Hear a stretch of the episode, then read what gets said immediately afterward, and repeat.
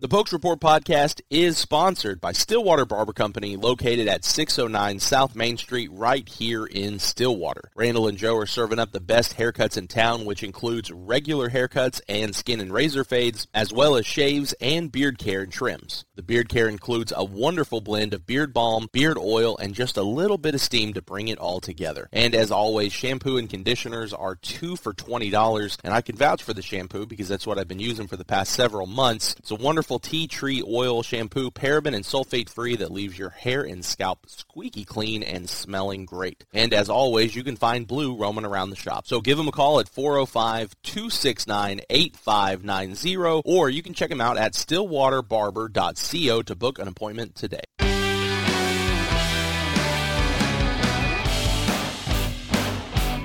Welcome into the Pokes Report podcast. Zach Lancaster here alongside Brian Murphy and joined by special guest, Oklahoma State point guard John Michael Wright. How are you?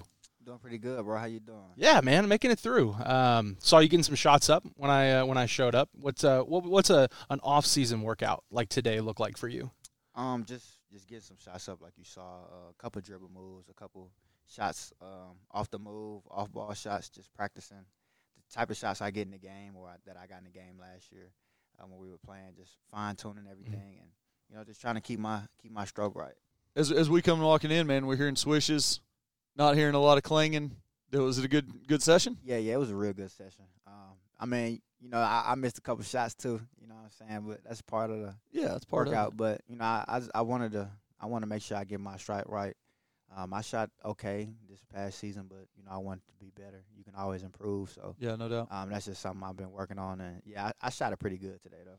Coach is able to be out there with. Kind of take us maybe through when in the off season now. I mean, and whenever we say off season, it's like two weeks, two weeks out, three weeks out from the end of the season. What can coaches do with you, and what what can't they, and what does that look like? You know, this time of year for basketball players. Yeah, well, so this is my first off season here, but um, in college, like previously in college, or this is just a college rule, but you get four hours a week um, on court and in the weight room, so coaches can have all the players an hour a day uh, on the court and an hour a day in the weight room, and they can't exceed past those hours. And normally it goes Monday through uh, Thursday, and then they we get Friday, Saturday, and Sunday off, and we get back to it on Monday. But know, that's pretty much the schedule has been this past week, and it'll probably be like that for the rest of uh, spring. So going going throughout m- most basketball players, it's going to be fairly similar in terms of schedule. As soon as the season's over for you, you know what's that next couple of weeks? And obviously, you had a big decision to make after the season whether or not you were going to come back. You know what what goes into that time off before you know trying to get back into it. Well, the first thing is rest. You know, having a long grindy season with the OSU, you know, you, your body takes a toll any college basketball player's body taking a toll from November, not even November, October, all the way until March. So just getting the first week, week and a half off, just giving your body time to rest, uh, is a real important thing, and that's what I did. You know, I, I, took some time off, so you can imagine my first day back, I was a little fatigued and mm-hmm. you know, body hurting a little bit, but yeah, off season, that's just that's that's the most important start. Is just getting the rest, and then you get back into your routine that you had that was similar to the one when you were in season. It's just not as much uh not as much reps or time in the gym as we did uh when we were in full uh, season. But you know, it, the the process still stays the same. Uh, it's no big drastic difference. Just get a lot of individual workouts in with your coaches, and you got a lot of free time to work out. You know, managers are here to help you catch and shoot. So that, that's pretty much it. Every program has good basketball players. I mean, there's there's bad teams, but there's always going to be a handful of really good basketball players, you know, at every level. So I'm not asking you the talent level difference between Oklahoma State and High Point. And I know we've talked about this throughout the season.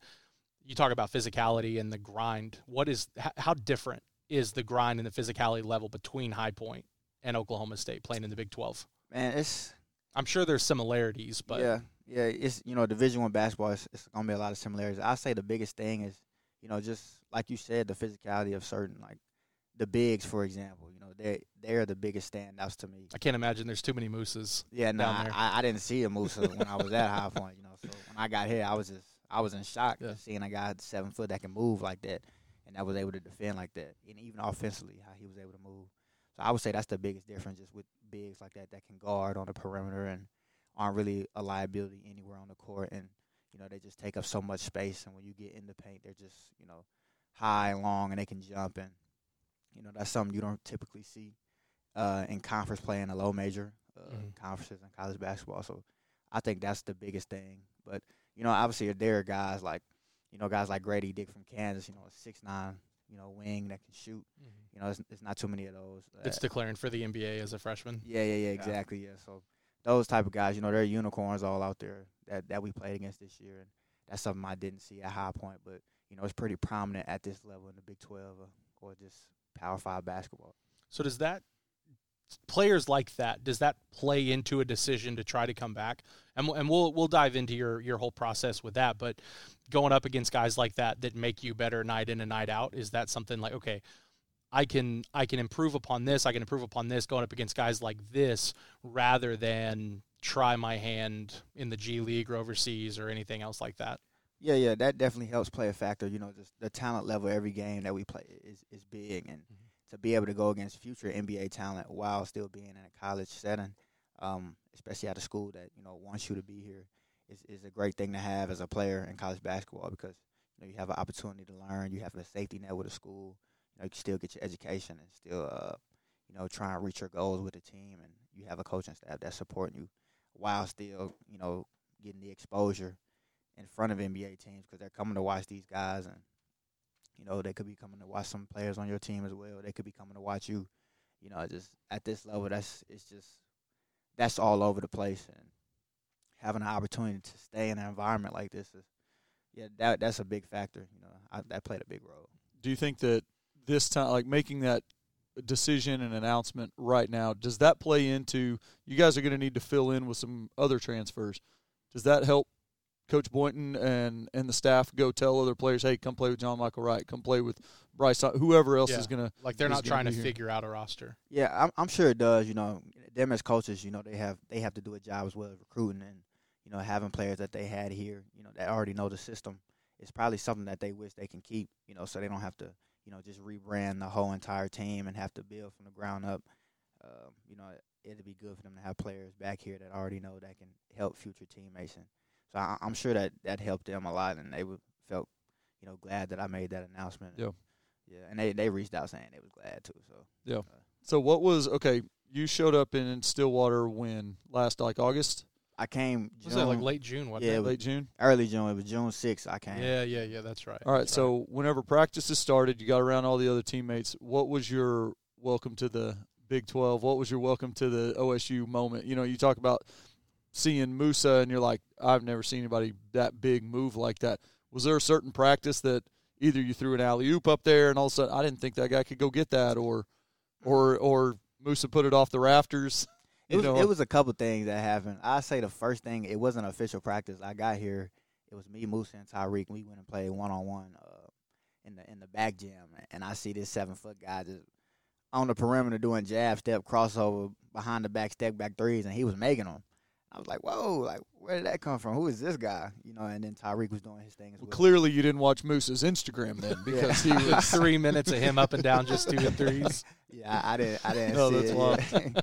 yeah, and then like in practice, I tried to dunk on him, and he just swatted it out, and I, I never tried it again because I was like, yeah, I don't know, I, I don't think I'm gonna be able to get this guy. Is it pretty fun to throw an alley oop up to a guy who can get that high? I mean, you're almost put you're putting it out of reach for even the defender, Mm-hmm. and then all of a sudden this dude goes above and beyond everybody to get it in. Yeah, it is pretty fun because you you know it, it's like a it's kind of like an insurance plan. You know, if you throw it up there, like he's gonna find a way to catch it and put it in there. You know, even if you throw a bad pass, he'll still catch it and put it in there. Now you get an assist instead of a turnover. You know, so it's just having an athlete like that on your team, and and even not even on the offensive side, just the defensive side. You know, the ground he makes up just with his ability to move and be agile and jump high is, is you know second to none. Yeah. Yeah, you can't you can't just. It's it's a great thing to have on your team, and I wouldn't like to play against it. You know. How how do you adjust your game for that? Like how how does Moussa having a seven footer or even Tyreek? I mean, uh, Tyreek may be the best athlete on the on the team. You know, he's six seven, six eight, six nine. How do athletes like that make your game better? Uh, well, they teach you how to, you know, weed around, you know, their their strengths as far as you know their athleticism, because there are a lot of guys that can jump like them, and so you know that when you go in practice, you play against them, you gotta learn how to pump fake and go off two feet, you know, try and, and trick them Mhm. out of what they do best, you know, which is block shots and defend. So you try you try and find like uh, little little things to tweak about your game that'll allow you to play against guys that are at that ability, and you know it helps in the game everyone has to make their own decision. I know you made yours, and you know Caleb and Avery are make you know they've graduated and they're going their own separate ways to do their the best thing for them. But how how instrumental would it be for this team to get a guy like Moussa or Tyreek? I know Tyreek I think still has two years of eligibility. How how important is it to get guys like that back if you know when they make their decision? Yeah, I think it's the most important thing because you know those two guys are are the backbone of our defense right now, and uh, you know, losing Avery and Caleb Boone. Avery was a great on ball defender, and KB was a good defender as well. So, you know, just having Tyreek and Moussa being able to have the ability to come back, and it, it would be great for our team because it would give the coaches, uh, you know, some comfort on the defensive end because those guys played a big part on defense. And for me as a as their teammate, you know, I would want to have the previous bigs back that I played with because you know we already got some chemistry and rapport, mm-hmm. and I know how those guys play. They know how I play, so it, it it'll be a great thing for the team to get them back. You guys, do you tr- do you guys try to try to poke and prod a little bit and say, hey, this is what we could do next year. Look at how close we got. If Avery didn't miss X amount of games, we're probably in. You know, is, does that kind of go into it, or is is college basketball? Because obviously recruiting is way different now with NIL and, yeah. and all that. Does does that play into it as well as these guys are going to make their own decision, or can there be some you know swaying from the inside? is the there some internal recruiting going yeah. on? And, and does it work? Mm. I mean, obviously, yeah, we we talk about things like that, but we try and give guys space to make their own decision because you know they're the ones that have to be in the situation, and you know if someone isn't happy or if someone is happy, it's, it's on them to ultimately make that decision. And you know, we we tell them like, yo, you know, we have fun playing with you, like we can keep doing it. You know what I'm saying? But you know, it's ultimately their decision, and we support them no matter what they do just like, just like Avery and Caleb. Mm-hmm. You know, we support them as well. Even probably back to like you know your when you came from high school to college is it was a different environment year to year than it is now. Mm-hmm. Is it kind of a weird feeling to to know? I mean, with the transfer portal, you kind of don't know what's going to be who's going to be back, and your hope that you know used to it was you sign up and it's hey that's four years yeah. you know or five years whatever, and now it's almost a year to year deal. Well, I mean, you look at you look at this year's roster, and if everything stays the exact same way right now, with with Keon announcing last night, everyone else comes back with a five incoming freshmen. There's one spot left, and that's if the the coaching staff doesn't take that extra scholarship for the NCAA sanction. So, you guys could have virtually the exact same team. Obviously, there's going to be five new freshmen, or you're going to have five new freshmen, and there's going to be two or three or four different other players. I mean, that's that's just so insane, and yeah. that's more different than it was last year. Yeah, exactly. The, the portal has made it. You know, it's kind of it's kind of even the playing field with players and coaches, but it could be good and bad. It just depends on the situation. Um, for us, you know, potentially we could be looking at a whole new team, um, and you know that's what the summers are for. That's why we come here so early and we stay throughout the summer to keep you know build that team chemistry. But like you said, coming out of high school it was it was a whole different ball game. Like 2019 when I graduated, I I never expected to transfer because nobody really talked about it because you had to sit out a year. You know, now that you don't have to sit out, guys could just come and go, mm-hmm. um, and go into new new uh, systems. But you know, even with like the NIL and all that, it's just, it's part of the game now. You know, just guys can transfer, go get deals for their for their worth, and you know, it's it's something that I think college basketball just has to keep getting adjusted to because I don't think it'll change anytime soon. All right, so talking about going from from Fayetteville, North Carolina to High Point, what was that recruiting process like? What was the senior year like? Tell us about kind of how how going from high school to college went for you. Man, it it it was rocky. You know, I didn't really have a lot of scholarships until maybe March of my senior year is when I had solidified myself with options to go to college. Um, I got my first Division One offer my ninth grade year, and it was to Marshall University. Yep. And I didn't get another scholarship until January. I think it was the end of January, my senior year of high school, and that was High Point. Coach Tubby Smith came to a game, and uh, we had a good game. It was against our rival school, and it was a big game. We won, and he told me after the game, "Yeah, I'd love for you to come to my school," but he didn't say anything about a scholarship, so I didn't really think nothing of it. And then he texted me the next day, was like, "Oh yeah, I'm gonna tell you, like, you got a scholarship to the school. Oh, by the way, yeah, yeah, yeah, yeah. I mean, way, if you yeah. committed last night as a walk on, okay. Here's but, the most you know. important thing. Yeah, well, but that's interesting though, could be because and I'll let you get back to it. But a high point, you know, a lot of people would go. I'm sorry, High High Yeah, Point. where Tubby Smith's a big name in college Mhm. basketball. Mhm. I I wouldn't have known that he was there at that time, but that's a big name coming to a basketball game. Yeah, and at the time, I I didn't know who he was. My coach was so excited. My mom, my dad was like, "Tubby Smith came and talked to you," and I was like, You're like- "Who's Tubby Smith?" A, Oh, you dude that named guy Tubby? last? Like, Yeah, come on. exactly. Yeah, what's his real name? You know what I'm saying? That's what I'm thinking. Yeah, yeah. but you know, so I looked him up, and I, I was like, "Okay, yeah, this guy's won a national championship, coached at Kentucky. This is a real dude." You know, um, and then you know, I kept in contact with them, and then uh, I got off from Arkansas State. Uh, Hampton University offered me, and then University of Maryland, Baltimore County, which was my second option uh, with Coach Ryan Odom, who's uh, now at VCU. Uh, great guy, great coach. We had a great relationship. Um, so it was between those two, and you know, I just waited out. High Point was there. They was giving me, you know, a lot of love. Coach Smith was telling me I have an opportunity to play right away, and you know, I went. The campus is amazing. I went and visited, and I just fell in love with the campus and the coaching staff, and that's how I ultimately made my decision was to go there. And yeah, it they were they were a great staff, and my family trusted them at the time, and I trusted them at the time, and you know they they took care of me when I got there. When, so when you're in ninth grade, Marshall calls, Marshall comes to a game, or however it is they saw you first, and they all offer a scholarship. Did you even know what that meant at the time? I mean, I did. I did know it because I had a couple of teammates who were blowing up at the time, and- and they were getting scholarships. So they were telling me about how the process goes and what they say. So the Marshall coach came to my stepdad, who who was my coach at the time, and told him, you know, we like your son, we want to offer him a scholarship. And they told me, and I just, I was just so hyped, so ecstatic. You start wearing green everywhere. I did. I actually did. Yeah, I started wearing green. I started looking at Marshall football, Yeah, the school, all that. he's walking around going, "We are." yeah. Anybody? No, nobody. Nobody? Nah. Just- yeah, man. Hunter, it was Huntington, Huntington, uh, West Virginia. Uh huh. Yeah, so you know, I actually went down there a couple times too. I had a friend that lived out there, so yeah, I I saw the you were going to. Marshall, huh? I did at Yeah. the time, yeah, because and, and I it was my only scholarship. So I was Mhm. like, well, I guess I'll go to Marshall. But the thing about Marshall was, once they offered me my ninth grade year, I never heard from them again. So me going into my senior year is going is getting close to the commitment deadline. I'm like, man, what am I gonna do? And then that's when you know High Point reached out and I started to get a little more. So I'm guessing the uh, I'm guessing the recruiting was a little different once you announced you're going to transfer from High Point. Man, Did you start hearing hearing from other people? It was like Marshall night- call you back. It was like night and day, bro. Nah, they ain't call me back.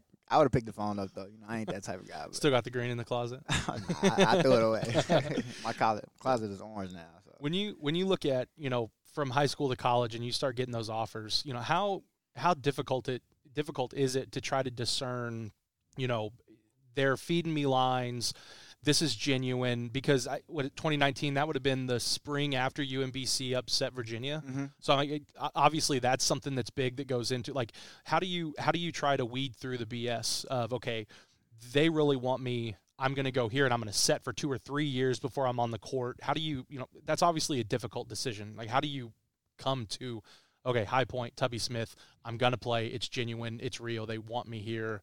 Like how how do you kind of wade through all that? You just you really just have to pay attention to like what they're exactly saying to you and, and how they go about saying it and their actions after they say it. You know, with High Point, they would tell me, "Yeah, we want you to come here and play right away," and then all of a sudden, Coach Smith would be at my school after I'm done. Like, okay, if he was leading me on, like he wouldn't be driving two and a half hours just to come see me, say what's up after class. You know what I'm saying? So, and it's always good to have multiple people in your corner. You know, I had a lot of people helping me.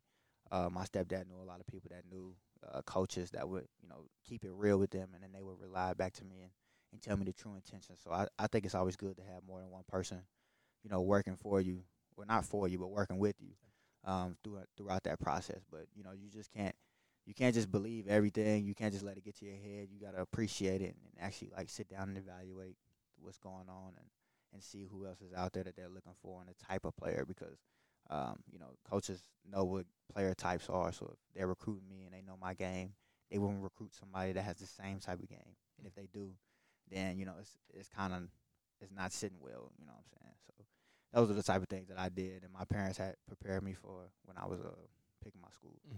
All right. So what was recruitment from Coach Boynton like? Whenever what he re- he reached out, you know, you've I'm guessing guessing by NCAA rules, you'd already you'd already announced that you were going to transfer, and then Oklahoma State. I mean, all your life had been North Carolina, and all of a sudden, Yeah, how do you get to the decision of that?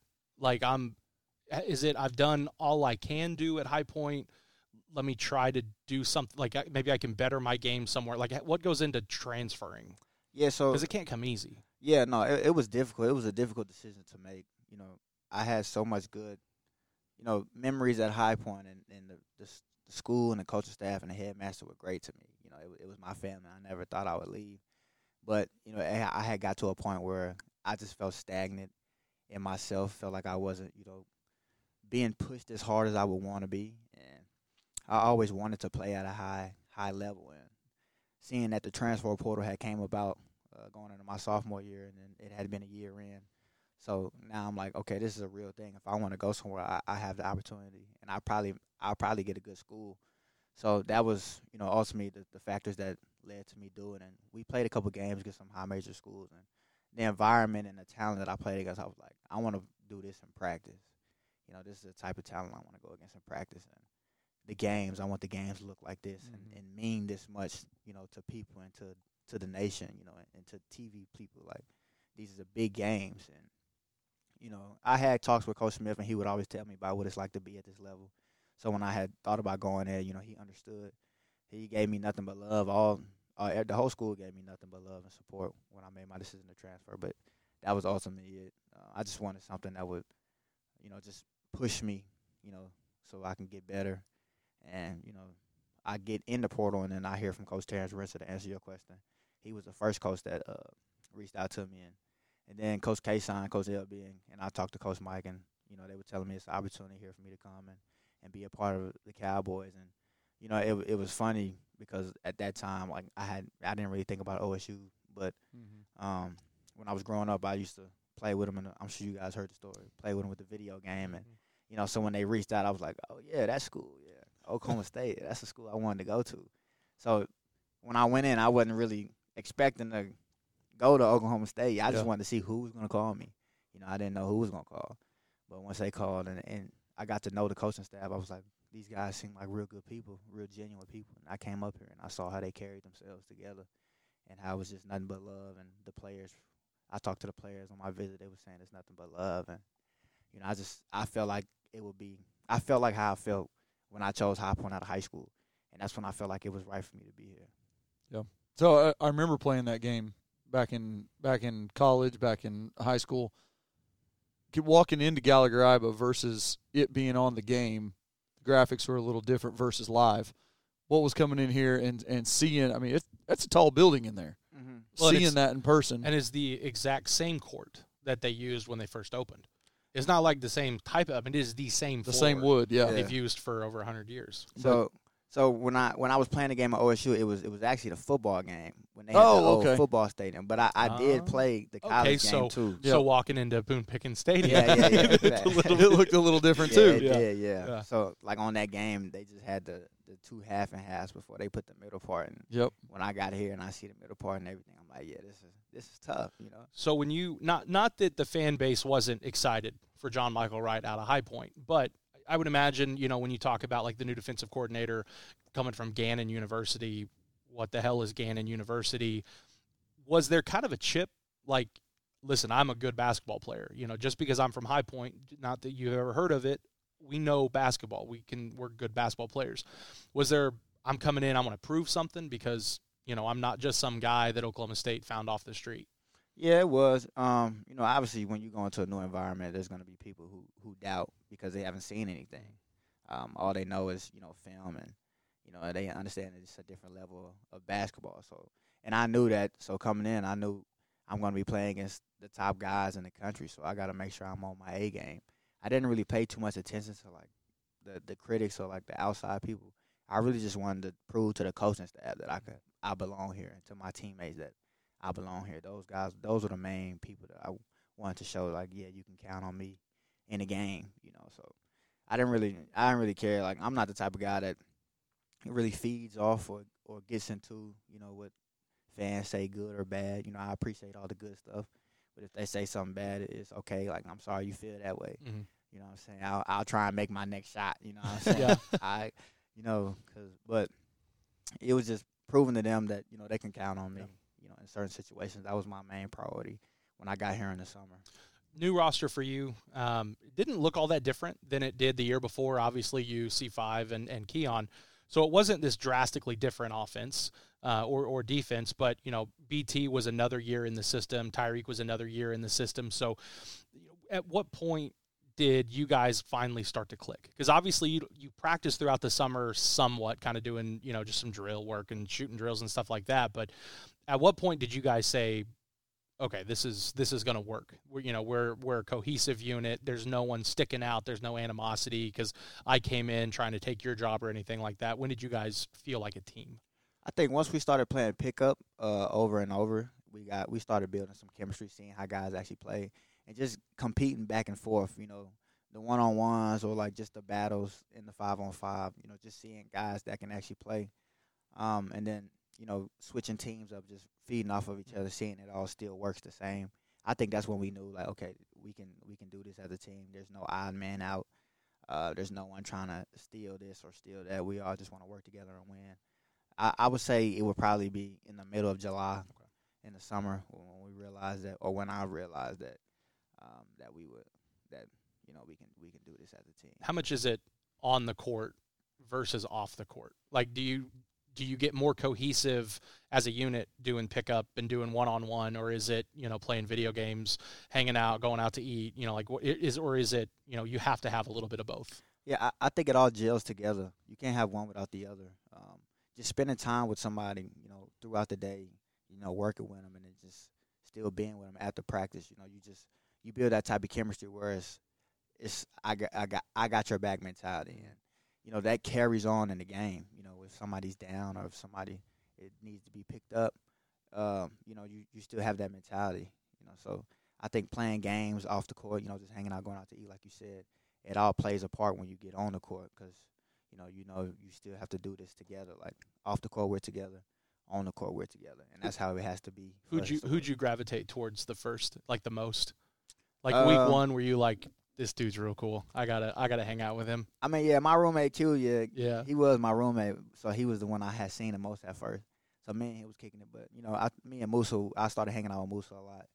Uh, man, we, we had a pretty good relationship, uh, and but just you know, as the year went on, like everybody, you know, Chris Harris, you know, Caleb Asberry, Caleb Boone, you know, I just I started kicking it with everybody, but I would say Q was the first person I really got cool, cool with, and then it was, it was probably Moussa. Is is Q as high energy, high level as you guys kind of make him out to be in the media? Oh man, yeah, that dude, yeah, Q be all over the place. Nah, he he he cool people. He funny, he a funny dude. He always yeah. got a smile on his face. Yeah. You know, it's, it's no dead moment with him. You know? What do you see out of his game? Like, I mean, he's only a true freshman. What do you see the future of his game looking like? I, to me, I feel like he can play like how Keyontae Johnson played for Kansas State. I think he has that type of talent. You know, if you if you just see him in practice, the stuff he does, um, you would be like, man, who is this guy? You know, mm-hmm. you know, the game comes on. You know, freshman year, you know, certain things happen. You know, mind race. You know, so, but towards the end of the year, he was he was playing real good. Like you know, he been here. You know what I'm saying? So, I I could see his game being like uh, Keyontae Johnson from. Well, and how how beneficial is it? Because there's like like you said, there you're a freshman. Like every kid at this level was the best at their school, in their area, their region, their conference, whatever. And all of a sudden you're coming in and you're playing up against grown men, guys that, you know, you're 17, 18 years old and you're going up against guys 21, 22, 23 that have been through it. So there's got to be doubt, right? You know, how, how, I don't want to say difficult, but are there challenges of trying to keep him level, saying, hey, listen, I know you were really good in high school, but I went through this. I was good in high school. I went to college. It's totally different. You're going to have setbacks. You're going to have troubles you will get through it. Everything will be okay. Like, is that, does it help try to get guys through that moment knowing that you've been through it? Or is it, they're just going to have to try to figure it out because they, you know, they're going through their own thing. Nah, I think it helps to, when you because you've been through it, like you said, you have that experience, and I don't, I don't think it's a player that's in college basketball that hasn't had a down moment their freshman year. So, you know, whenever Q is in the game or in practice, something goes bad, like we always try and, you know, tell him to pick his head up, like it's, it's gonna be okay because he's hard on himself because he you know he wants to win. He works hard. He's dedicated to the sport, and you know, but you know, not even freshman, you sophomore, junior. You know, me, I was a senior. I had my down moments too, and we all just continue to pick each other up. So I think that's an important important thing to have in a team. You know, you, you need to be able to pick each other up. because everybody gets down at some point. You just can't let it, you know, feed into your mind and start making you doubt your play. Yeah. When you look at your your situation, I think it was two or three games into Big Twelve is you know you start to struggle a little bit. Q trying to figure it out. When you talk about you know comfortability going down the stretch and, and getting comfortable with the coaching staff and the environment and the situation, how how key is that going into year two for both of you guys?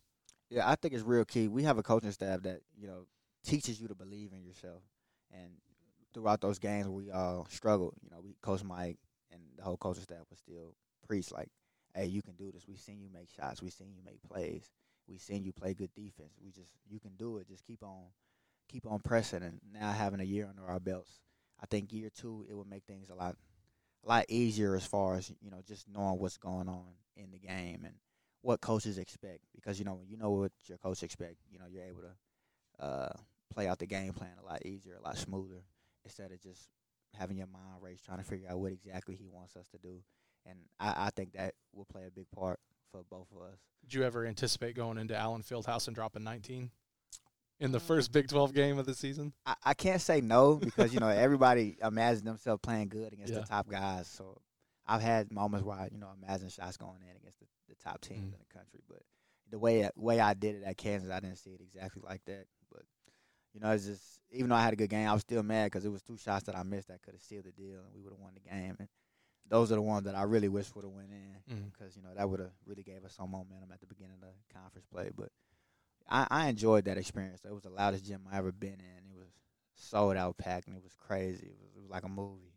Well, that's the that's the experience that you transferred for. Yeah, was, exactly. Yeah. Was that what other what other environments did you have this year that were like, yeah, this is why this is why I'm here. I am sure there was some here.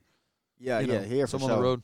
I wasn't there, but it seemed like Manhattan was pretty nuts. It was, yeah, it was tough because that was my first time in New York too. So you know, just being in the big city and playing at the Brooklyn Nets, you know, it, it was live. And you know, when we played, uh, I like when we played Iowa State at Iowa State um, because it was real hostile. You know, people were talking crazy.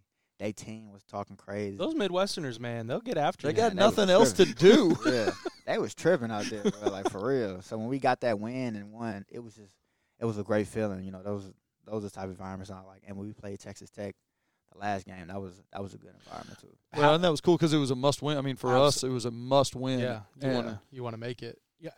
How how quickly do you learn the regional and conference animosities? Because obviously coming in, it's going to be bedlam, right? Mm-hmm. But outside of OU, and honestly, I, I don't know. It might be more. Texas Tech hates Oklahoma State. Mm-hmm it like that might be more hostile mm-hmm. than going down to Norman, going down to Lubbock. Those people are nuts. Yeah, they they was nothing. I don't know. I, I didn't expect that honestly, but mm. everybody was telling me, "Yo, go play at Tech. It's, it's gonna be crazy. Like they they sell out all their games too." And so we get there, and I just see people mean mugging us, you know, in the stand. I'm like, "Yo, what we do to these people?" you know. But to answer your Showed question, up in orange. Yeah, exactly. Yeah. I guess they don't like orange or something. But um, yeah, I learned pretty quick, you know, just hearing stories about previous years from mm-hmm. the players here, just saying what what type of environment this is, what type of players this team has. So, you know, you prepare like that, but you know, you don't really know, truly know until you get in the environment. yeah, what had you heard about Bedlam, and then what was Bedlam like? I, I heard, I just heard it was crazy. Uh, like everybody kept saying, we don't like OU. You know, it's, it's smoke with them. Like it's we we don't do OU, we don't do Norman, none of that. So I, I'm coming. I'm like, what's what's what's the big problem? Like what happened? So I didn't really know too much about the rivalry, but I learned quick. And you know, just playing against them, uh, you could just tell why you know this game meant so much to the fans of Oklahoma State, and it really meant a lot to Kalib Boone. I mean, every time he played them, he just was the man on the court, and you know, just hearing them in their certain press conferences too at the game, just hearing stuff they say, I'm like, okay, I can see why we don't like these people. Now, now I really don't like them. you, know, you know, I'm part of the rivalry now. I don't like them either. So but you know, it was crazy. It was, I I think the game was better here than at their arena because uh, their environment wasn't all that you know brutal. But when, when they played us here, you know, we showed out. Our fans showed out. You know, when when Allen Fieldhouse, when Texas Tech, when you guys are on the road, or when other teams come in here, I guess when when the crowd is real loud, how much does that affect you guys on the court? I mean, I know you practice with noise and but that also gets the heart going a little bit. Gets those high energy guys a little more high energy. How much? How much does just hearing that full noise mess with you guys out there? It, it could be real good, but it could really be bad. Uh, I'll give you an example. When we in Allen Fieldhouse, we up by 15, and they make that 10-0 run, Mm-hmm. and it gets crazy. You you know, you, your mind starts to shake a little bit. Like, all right, like how we gonna stop this run? But we need to get down the court. But wait, they're pressing, and it's loud in here. Like, what's going on, man? Coach, call timeout. You know what I'm saying? So like, but when it's on your side, um, you know, it gives you a lot of momentum. You know, like you said, it does get the heart racing. It, it gets guys, you know, feeding more into the process of the game, and you know, you get more locked in to what we're doing, and you know, and, and if and if it's a hostile environment like the OU game, if they score and we score, like we ready just to to end it all, and and say they do got the ball and the crowd starts booing, you know, that that adds to our fuel too on defense. Uh, and I know when we played at Iowa State, our defense was so locked in because their crowd was getting loud and we would just shut it down when we scored, and, and them being silent really locked us in on defense. So it just it just it, it goes with the game. It depends on how the game is going with with the crowd and stuff. Is it more fun to be playing defense at home when the crowd, uh, you know, is, is sold out as as you saw this year, and it's as loud as can be, or is it more fun to hit a three and hear everybody go crazy, Or would you rather do it on the road, and then it goes quiet? like like up in like at Hilton Coliseum at Iowa State? Is it is Yeah. it better to hit a corner three here or hit a corner three up there? Quiet or loud? I I think it's better to quiet them. yeah, Yep. I'm I'm the type of dude where if somebody talking, like I, I don't want to hear you talk. So like if if if we're lo- uh, not losing, but if if uh we got the ball and the crowd is loud and we're at a away game and somebody hits a three and now now it's silent, like don't say nothing. That that's what I'm talking about. That's where you're supposed to be. Just be quiet. Yeah. You know, this is what we do. So atmospheres like Ames, atmospheres like Texas Tech, completely different atmosphere than what you guys went to at Youngstown, where there's maybe five, six thousand people in the whole place, but you can hear all of them. Mm-hmm. Was that a, what was that? What was that NIT game up there like? Nah, it was loud because you know they was hooping, they was hitting some shots, so they crowd was in it. And- Well, and then Caleb had a one on one with somebody at the end of the game. Yeah, yeah, Yeah, he he, was did. getting yeah. into it. yeah, he was. Yeah, you saw that on the uh, TV. Yeah. yeah, but they were real loud. Um, you know, it was it was a jam packed gym. You know, not that big, so the sound couldn't go nowhere but on the court. So we heard everything, and you know they were real high energetic. So, but it it all feels the same, honestly. You know, when it's loud, and the only different one was, was Allen Fieldhouse. That that they got their own category Uh huh. to me. But you know, most of the crowd noise is it feels the same. Like you can feel it in your in your bones and chest start beating. And, uh, but It's kind of what you play for, though. mhm, yeah, it is. that- Yeah, it's a, it's a great thing to experience. You know, not a lot of people get the chance to experience that, uh, especially while playing. You know, so it, it's something that that I'm forever grateful for. Just to be able to say, yeah, I went through that whole little process. What was what was Coach Boynton's? What was the staff's message to you guys? Your your first team out. Not trying to take this negative here, but Right. first team out, first team in in the NIT. However you want to look at that. Of the hey, we still got to play. Like you know, the ultimate goal. Every team Division One is NCAA tournament, Mm-hmm. but we've got we got to go play. And hey, cool, we're the one seed, but we got to go on the road. I mean, it it was almost one of those. The dominoes couldn't fall worse in about a twenty four hour period. What what was their message? How did they get everybody back together and say, "Hey, we're going up to a crazy environment. We got to play. We got to play right." Yeah, so we just we just sat down and reflected on the season, and he told us yeah he he feels bad that we were the first team out, but we had a lot to do with our our uh like the, our outcome, and we realized that as a team. So when he said y'all want to do something about it, go let's go play this NIT. We had to get back riled up and try and get our mind back right to to to try and prove why we felt like we should have been in the tournament, and ultimately it didn't play out the way we wanted it to, but that was their message of getting us back in in the right shape of mind to go and keep playing for something. Because you know he said it's always good to keep playing for something. It was a time we were playing where no other team was playing. You know, a lot of people had been eliminated at that point before we played North Texas. Uh, so just he was just saying it's always good to have the opportunity to chase a championship, no matter what it is. Mhm.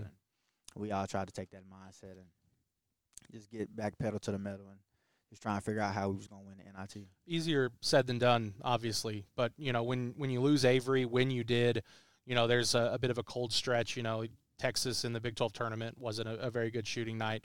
Plus, you combine that with missing out on the NCAA tournament, going to the NIT. How how hard is it to lock in, knowing like, hey, listen, we're we're not where we want to be, but we're we are that number one seed.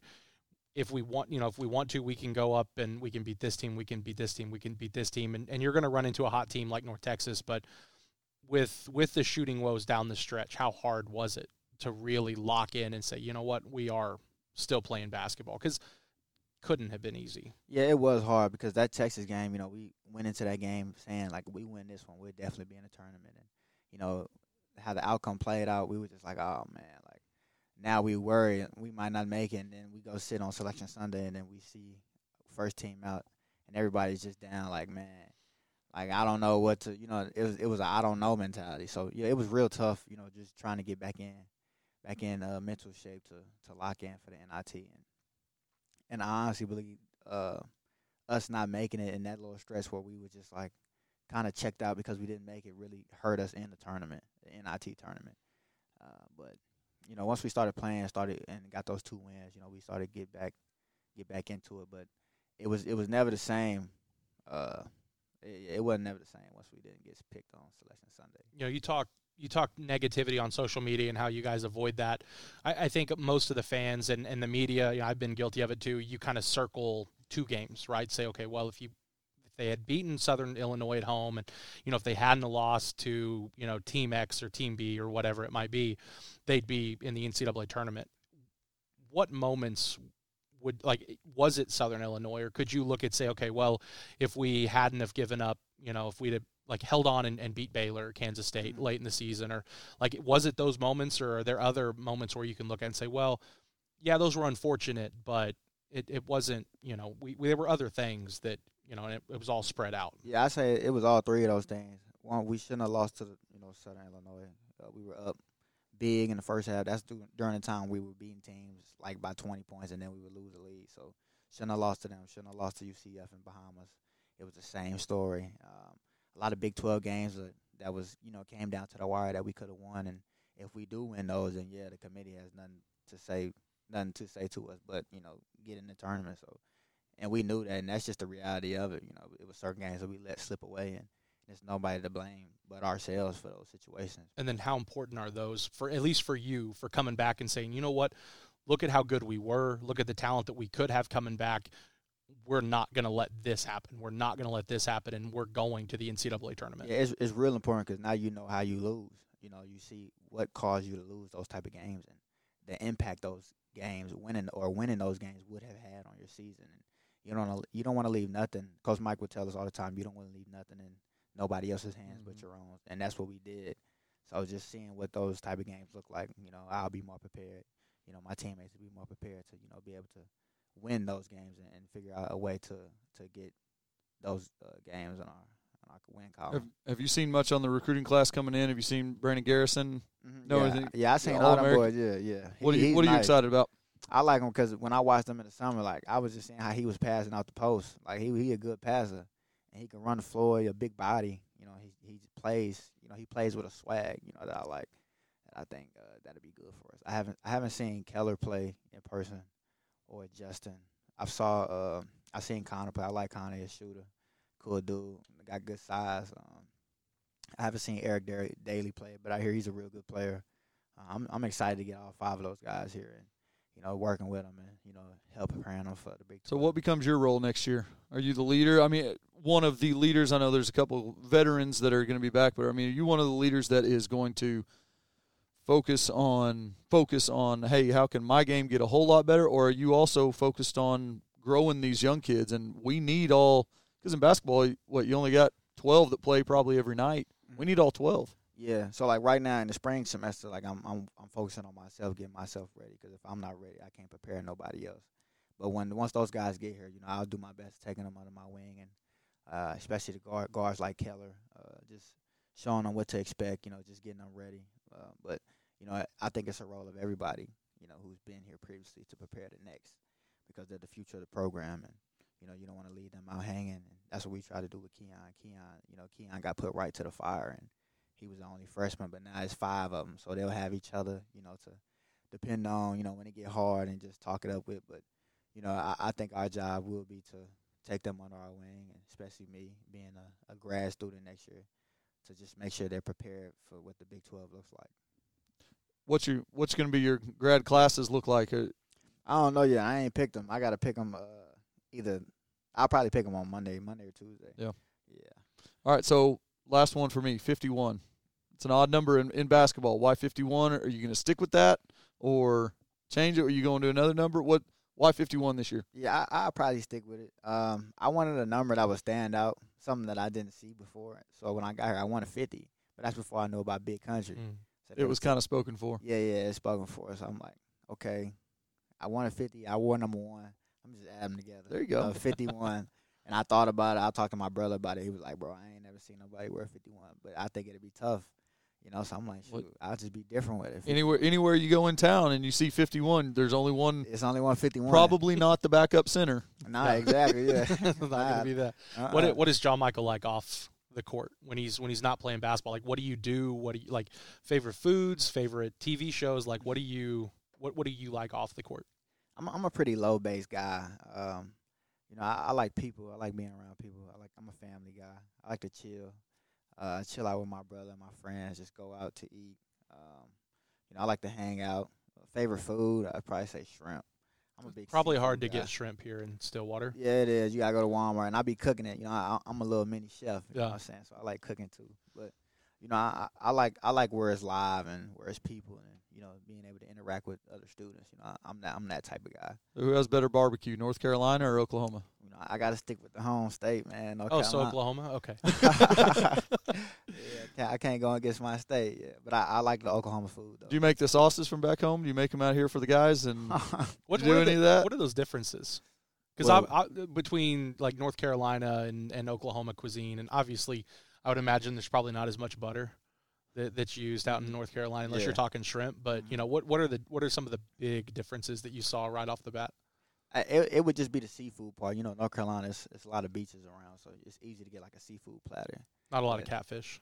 Yeah, nah, nah, nah it. Nah. But here, you know, I don't know if it's because we're in Stillwater or, but I don't really see too many like seafood places. It's because we're in Stillwater. Like if you went down to Tulsa or Oklahoma City, there's I mean, not that you're going to get super fresh right out of the water seafood, but there are there are places in the cities. Yeah, so like I miss doing that, like going to the beach, going to the uh, little fish house, or you know, being able to get a fish that they just caught. You know, what I'm saying they just skinned it and now you go, you can eat it right there. So Yeah. I would say that's the biggest difference. But as far as like the burgers and all that other stuff, it all tastes the same. Where's the where's the place to go? I go to the garage. I like the garage. Yeah, Yeah. it's close too, hmm close and good. So yeah, so when when you're after next year done, move on. In in ten years, you come back to still. What's what's one place you're hoping to go? I mean, hopefully, garage is still there. But what's what's something you're hoping to come back to Stillwater, see, do? I mean, to see what the arena looks like then. You know, with all the new improvements to the plans. athletic village. What is it in, in when you come back in the future? You're hoping to come back here and do again. Yeah, I, I'm excited to see how that, that new facility is gonna look. You know, just the whole 325 million dollar plan they got. I want to see it all. I'm I like I like architecture, so like I like seeing new things being built. Um, so I want to see what that looks like. Uh, oh, and I want to see the banner up up there when we win the Big 12 next year. You know what I'm saying? I want to come There back and be able to see something like that. See the see the banner that says 23, 24. Mm-hmm. Yeah, exactly. So just things like that that that would keep you memorable in the in the city of Stillwater. Just having a place at OSU.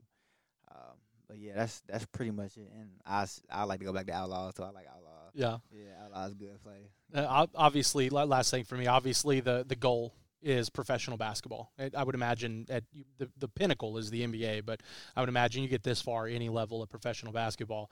So how how difficult was it to say? I still have room to grow. I still have stuff to improve upon, and not go play professional. And then, obviously, next year, you know, what are what are the plans after basketball? For me, it wasn't that difficult because I'm I'm the type of guy that likes perfection. You know. Yeah, I, I think I would. Twenty swishes. Yeah, exactly. Yeah, twenty switches. I think I would have had an opportunity to play somewhere if I would have left this year, uh, because the coaches that you know they gave me opportunity. You know, so I was able to showcase myself a lot on the court. But you know, I I feel like I have a lot to improve, and I missed out on a lot of stuff here. And I'm I'm I'm the type of guy that wants to finish something, finish where he starts before he moves on to the next, and finish on a good note, not just finish. You know, so that that was that that's what made it easier, just knowing how we ended off here. And I was like, nah, I, I can't go out like that. Mm. Like that's not how I want to be remembered in Stillwater. So uh, that that made the decision easy. And then what are what are the plans after basketball? What are you? Because I know that you would talk to TD about you know wanting to get into broadcasting or wanting to mm-hmm. take that. Is that you know is that what you want to do? Like what are what are some of the plans there? That's something I I could do. I know I want to do something that affects the youth. You know, I, I I love just being able to impact kids because they're the future of the nation, they're the future of the world, and um, just being able to have a good imprint on them to help them, you know, growing up and be successful in life is something that I, I take pride in and, and I'm pe- pretty passionate about. Uh, I go to you know the Renaissance School with uh, the kids every once a week, and I go talk to them, hang out with them, and just hearing the young minds what they say and the things they want to do is just stuff like that is you know taken a, taken for granted you know, nowadays. And I know I want to do something that will help like the less fortunate kids that don't have as much opportunity as others to be able to showcase themselves and express themselves in a good way. John Michael Wright, thank you so much for joining us as always. And uh, we'll we'll see if we can't try to get you on towards the end of the summer and uh, see where the, the improvements are made and what those freshmen look like. And yeah, we want to hear about how their pickup game skills are. Oh yeah, yeah, yeah. I'm I'm gonna say everything. You know what I'm saying? I could probably walk in and see him in the gym. You know, yeah, time. Absolutely. No, thank you very much. Thank y'all for having me. That's going to do it for the Pokes Report podcast. We'll talk to you next time here on pokesreport.com.